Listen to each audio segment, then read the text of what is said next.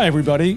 I'm Patrick McEnroe, and this is Holding Court. All right, it's a huge sports day, everyone, and it's time for uh, a little holding court dirt ball style as we uh, get ourselves set for the French Open Championships less than one week away now. Of course, we got a huge NBA day on Sunday, Rangers game seven tonight. And, uh, you know, there's very few people that uh, are as into tennis as my guest I'm about to have and introduce. And you've heard him before here on Holding Court telling sort of his story.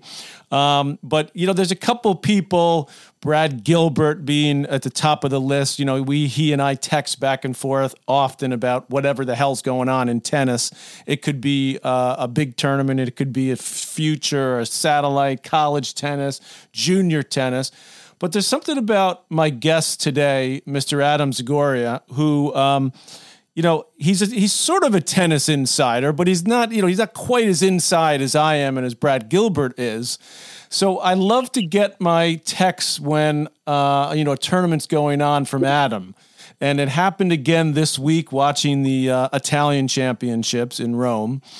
And, uh, you know, I thought, I got to get Adam on just to talk tennis because you're, you know, Adam, you're a basketball aficionado. You know, everybody who knows you knows that. So do I, especially college hoops, but also the NBA. Um, but you, you know your tennis. You love your tennis, and I respect the fact that you're constantly sending me little missives about what's going on. So welcome. Thank you for doing this on a beautiful Sunday. I know you're probably squeezing this in between I don't know, maybe your own tennis game and lots of great sports to watch on this Sunday. So thank you. Well, Patrick, thanks for having me. And yes, this is an epic sports day. I think there are four game sevens in between the NHL and the NBA. And plus, of course, you had the Italian Open men's and women's final. So if you're a sports fan, it's a great day to be on the couch or at the games. Well, we were on the couch this morning, both of us, because you were texting me during the Djokovic uh, match. I actually didn't see the entire match of Iga Swiatek, but I didn't need to see it, okay? Because I said, uh, I've been saying for the last couple of months that nobody, and I mean nobody's going to stop her at the French Open, and that appears to be more and more the case as she's just dominating.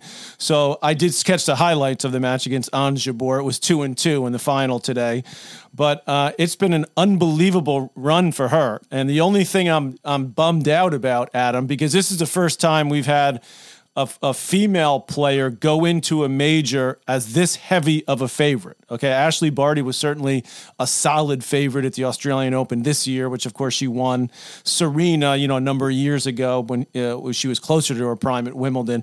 But I can't remember where you go into a, a women's major where there is this clear cut of a favorite as there is now with Swiatek. What say you? Yeah, I mean, absolutely, Patrick. It's incredible what she's done. I mean, 28 straight match wins, five straight tournaments. I think she hasn't lost since like February in Dubai, and just the way she, you know, destroyed, uh, you know, Sabalenka on Saturday, and you know, easily in straight sets in the semis, and then Jabeur in the final. I mean, she's just rolling through these people. Obviously, looking to win another, you know, a second major for her after the French Open in 2020. And you know what's kind of crazy? Just in, you mentioned the the uh, how much of a favorite she is. You know, I consider myself a pretty big tennis fan, and you know, if you look at the women's rankings, I think if you ask the average person on the street, like, "Hey, can you name the top five, you know, women's mm-hmm. tennis players in the world?" It's it's crazy. Like, it's hard to keep up. You know, you look at the rankings right now because I'm looking at them. Swiatek's one, Krejcikova two, Paula Badosa is three, right. Maria Maria Sakkari four, Kontaveit five. Like I don't think your average, you know, even hardcore tennis fan would know that.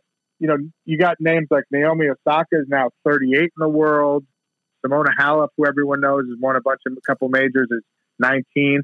Serena, who hasn't played in a year, is like 248 in the world.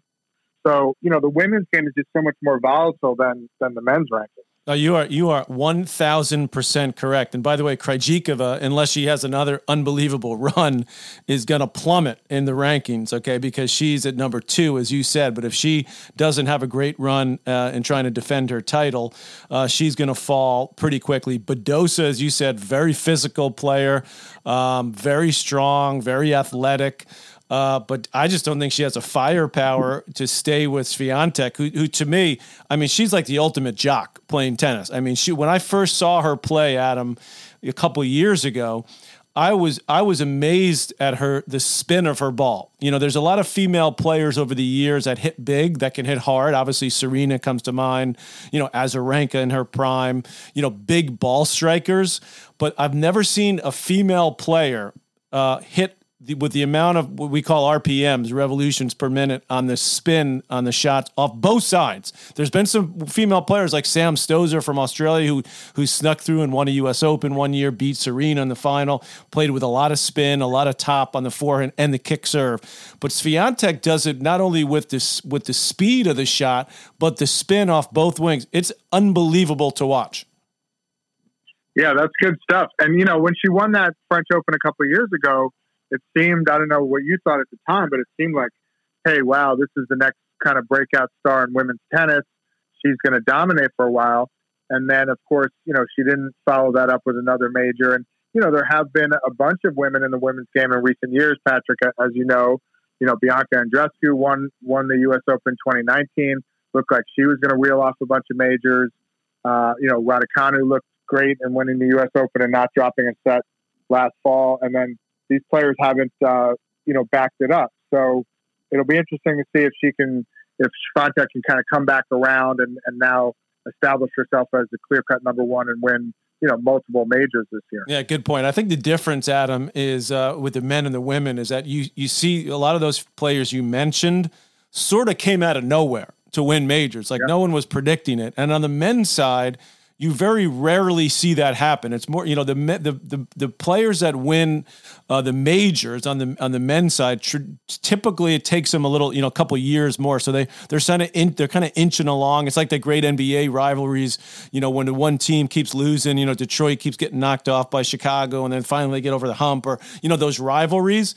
And I think it yeah. take it, it it there seems like the women can do like Raducanu just out of nowhere qualifier. She wins the U.S. Open. Even Fernandez, who she beat in the final final. You know, good, talented young players. Andreescu, she had the win at the BNP Paribas Open earlier that year, but that was sort of a surprise uh, when she went up. And I think because of that, I think, Adam, they, they struggle with the attention and the transition because they're not used to it. Uh, and, and I think Swiatek now has gotten used to it. And, and certainly with Barty retiring after the Australian Open, you thought, okay, you know, what's going to happen here? Is anybody going to actually step up? But she stepped up in a big, big way. Yeah, no doubt. Yeah, you make some great points there. You know, also obviously injuries have affected some of these people, like like Andreescu, who was also you know beaten uh, handily in this tournament. But it's it is just weird how you know I remember watching Bianca Andreescu. I think a lot of people did at the U.S. Open. You're like, wow, this this is a new you know best player in the world. She beat Serena in the final. She's going to rattle off a bunch, and now she hasn't. Um, you know, probably the attention factor you're pointing out was a big part of that, and and also she's obviously battled injuries, and now we'll have to see here in the next year, two, three years how Raducanu and and Leylah Fernandez and the younger players, Coco Gauff, uh, you know, whether they can build on their success or you know, or they're going to be one hit wonders. All right. So before we move to the men, just a couple of quickies for you. Um, the number one American woman at the moment, you mentioned Serena. Obviously, her ranking has plummeted.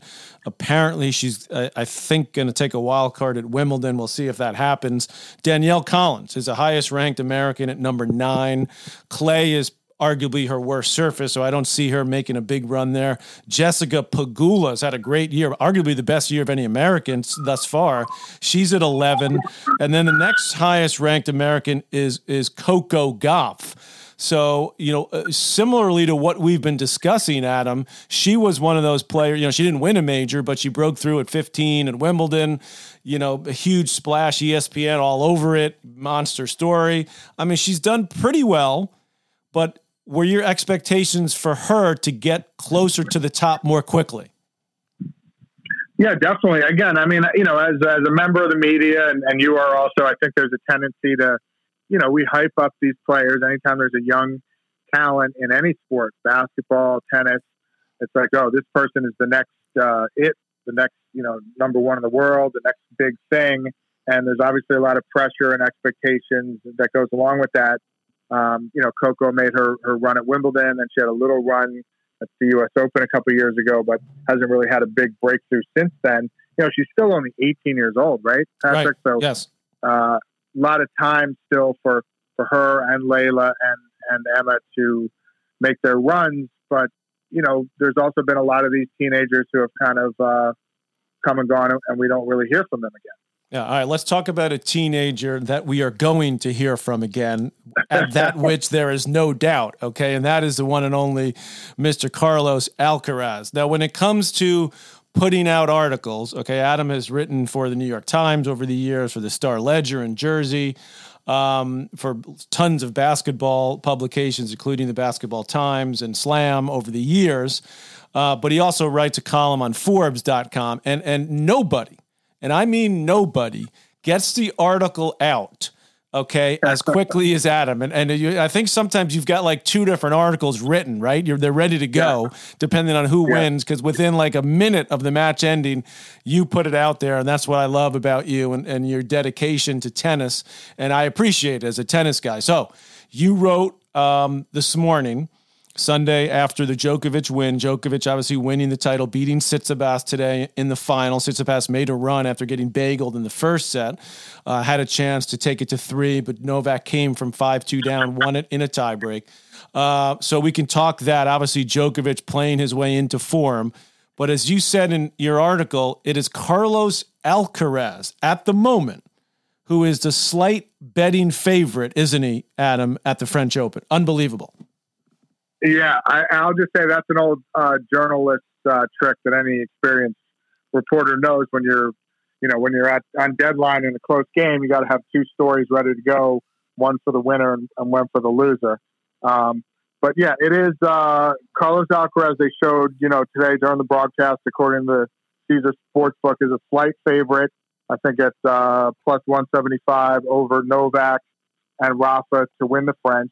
And you know, I find it you know, fascinating as I'm sure you do. I mean, you know, you can kind of joke that he he took the week off and he gave somebody else a chance to win a, a tournament this week. right. Because he, right. You know, he didn't he didn't play in Rome, but uh, you know, he's coming off beating Rafa and Novak last week in Madrid. First guy ever to beat the both of them on the same clay court tournament, and then he just destroyed Alexander Zverev, you know, the number three player in the world, uh, in straight sets in the final. So again, we're, we're hyping him up. He's 19 years old. He's the next big thing. Our mutual friend, uh, Steve Klerfeld, who I know you know, made a good comparison, I think, comparing Alcaraz to kind of a young Mike Tyson. Mm. Obviously different, different sports, but, you know, really strong physical, uh, specimens who, you know, pose a, an imposing threat in their sport. But, you know, all that said, the guy's at a major. He tapped out at the U.S. Open last year in the quarters with an injury. We don't really know how he's going to do in best of five and a Grand Slam. Can he really hang with the Novaks and the Rafas and the Tsitsipas's of the world in best of five? You know, and you've already got you know Jim Courier last week, who you know obviously knows the game as well as anyone, said on air that uh, Carlos he had him penciled in to win double digit majors. Mm. You know, the guy hasn't guy hasn't won one major yet, so. Right it's a lot of hype, and, and we'll see. Yeah, we will see. By the way, Steve Klerfeld um, ho- ho- honing the Bronxville tennis team, including my daughter who plays on the team, and uh, love love my man Steve, and of course he teaches some serious courses as well at the school. So, uh, and uh, yeah. you guys love your tennis, and that's why I love both of you for a multitude of reasons. But okay, so listen to this because this is interesting. All right, so Djokovic wins uh, Rome. He's going to be the one seed. Medvedev, who's back, going to try to was not going to try to, but he's going to play this week in in Geneva, uh, his first tournament in a while because of a hernia, minor hernia operation that he had. So he's obviously had to deal with that and with the excuse me the Russian uh, Belarusian situation as it relates to Wimbledon, which he did address today, by the way, in his press conference, saying, you know, he's for peace and it's been difficult to watch what's happening and so on and so forth. And there are negotiations going on uh, as we speak between the tours and the All England Club. Um, if there's any way to turn this decision around, I don't believe there is myself. I think Wimbledon's made their call. Uh, the interesting part of it, uh, Adam, as you may know, is the ATP, though, they control the computer rankings.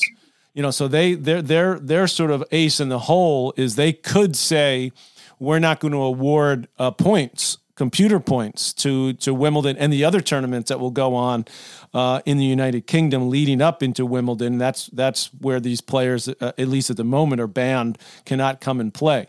So uh, there's a lot of twists ahead in in the political side of the tennis world.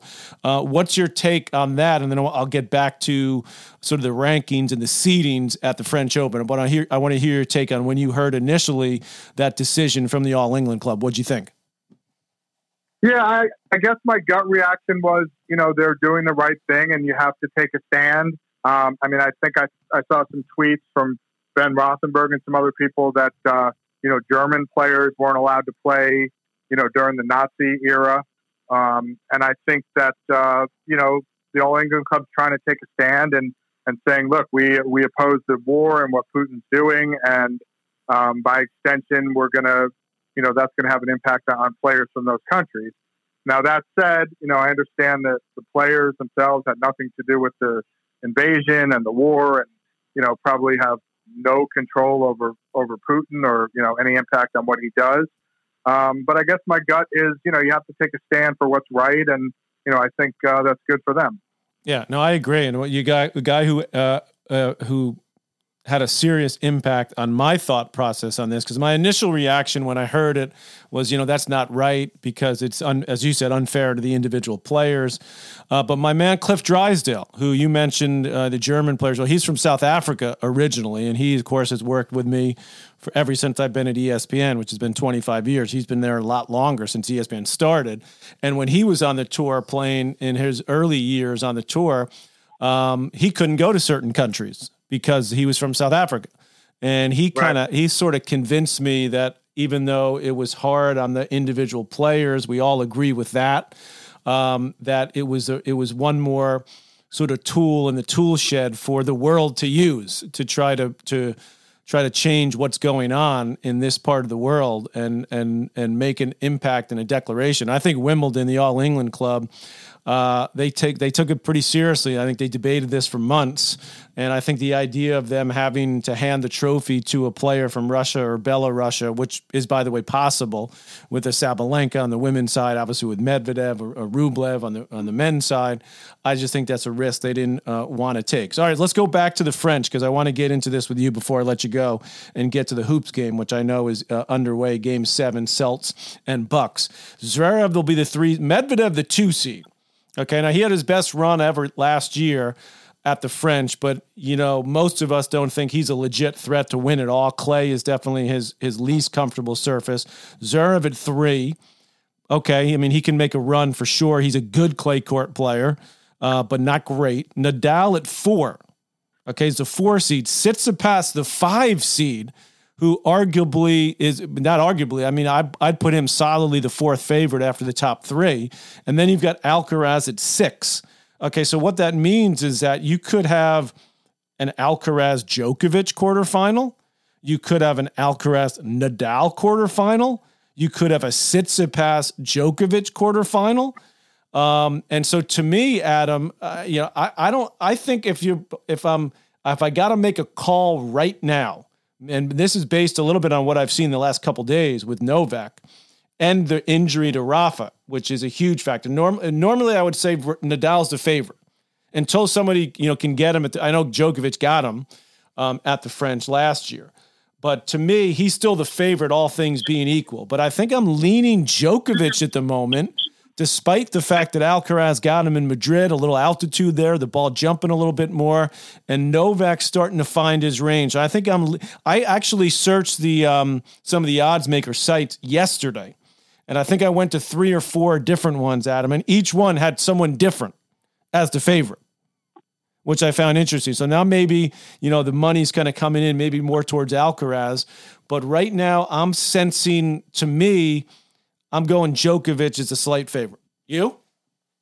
Yeah, I, I don't you know I don't think you're you're wrong there based on how he looked this week. I mean, it is fascinating how you know it's mid May and he just won his first tournament of the year, which you know normally for Novak he'd have you know multiple titles at this point, but obviously he couldn't play in Australia, couldn't play the Sunshine Swing, um, you know had some early losses, but he's obviously, you know, rounding into form, you know, looks very good this week. Um, you know, I, I, you can't go wrong picking him as your favorite. I think for Alcaraz, the key is going to be can he get through, you know, the first two, three, maybe four rounds, you know, relatively quickly in straight sets, not spend a long time on court, you know, even though he's only 19. Right. But I think that would that would enhance his chances of making a run to the semis or the final if he can dispatch his opponents quickly. And obviously, you point out, you know, if you if you get like a Djokovic Alcaraz quarterfinal, that will be fascinating. You know, there's so much history on the line, Patrick, with these guys, as we talk about all the time. Rafa's the all-time leader with 21. You got to think Novak is super motivated now to get to 21. He said today that as long as Rafa plays, you know, he's going to play. So, you know, theoretically, if, if Rafa heals up and, and his foot miraculously is okay and he wins, then he's at 22 and Novak's at mm. 20. And all of a sudden you're like, oh, I don't know. Maybe Novak doesn't catch him, doesn't catch up, right?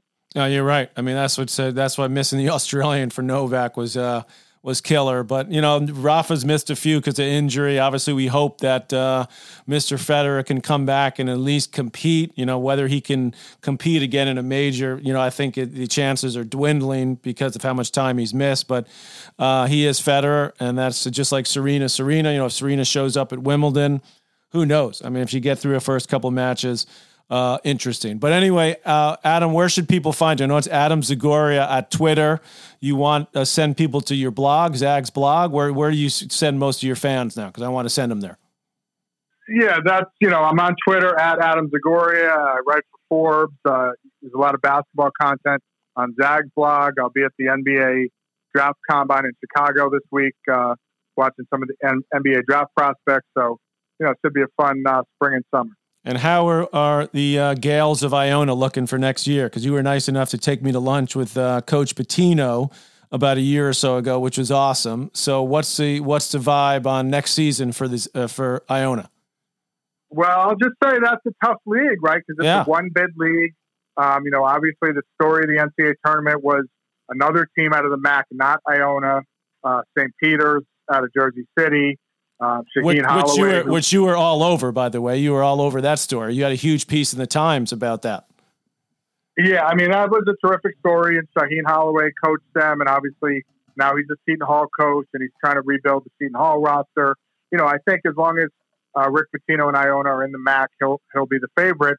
But I know from talking to him that that's uh, you know that's a tough gig because if you don't win the mm. conference tournament, you, you, you don't make the NCAA tournament. Yeah, it's tough to get that bit that uh, that extra bit. All right, um, who do you like uh, today?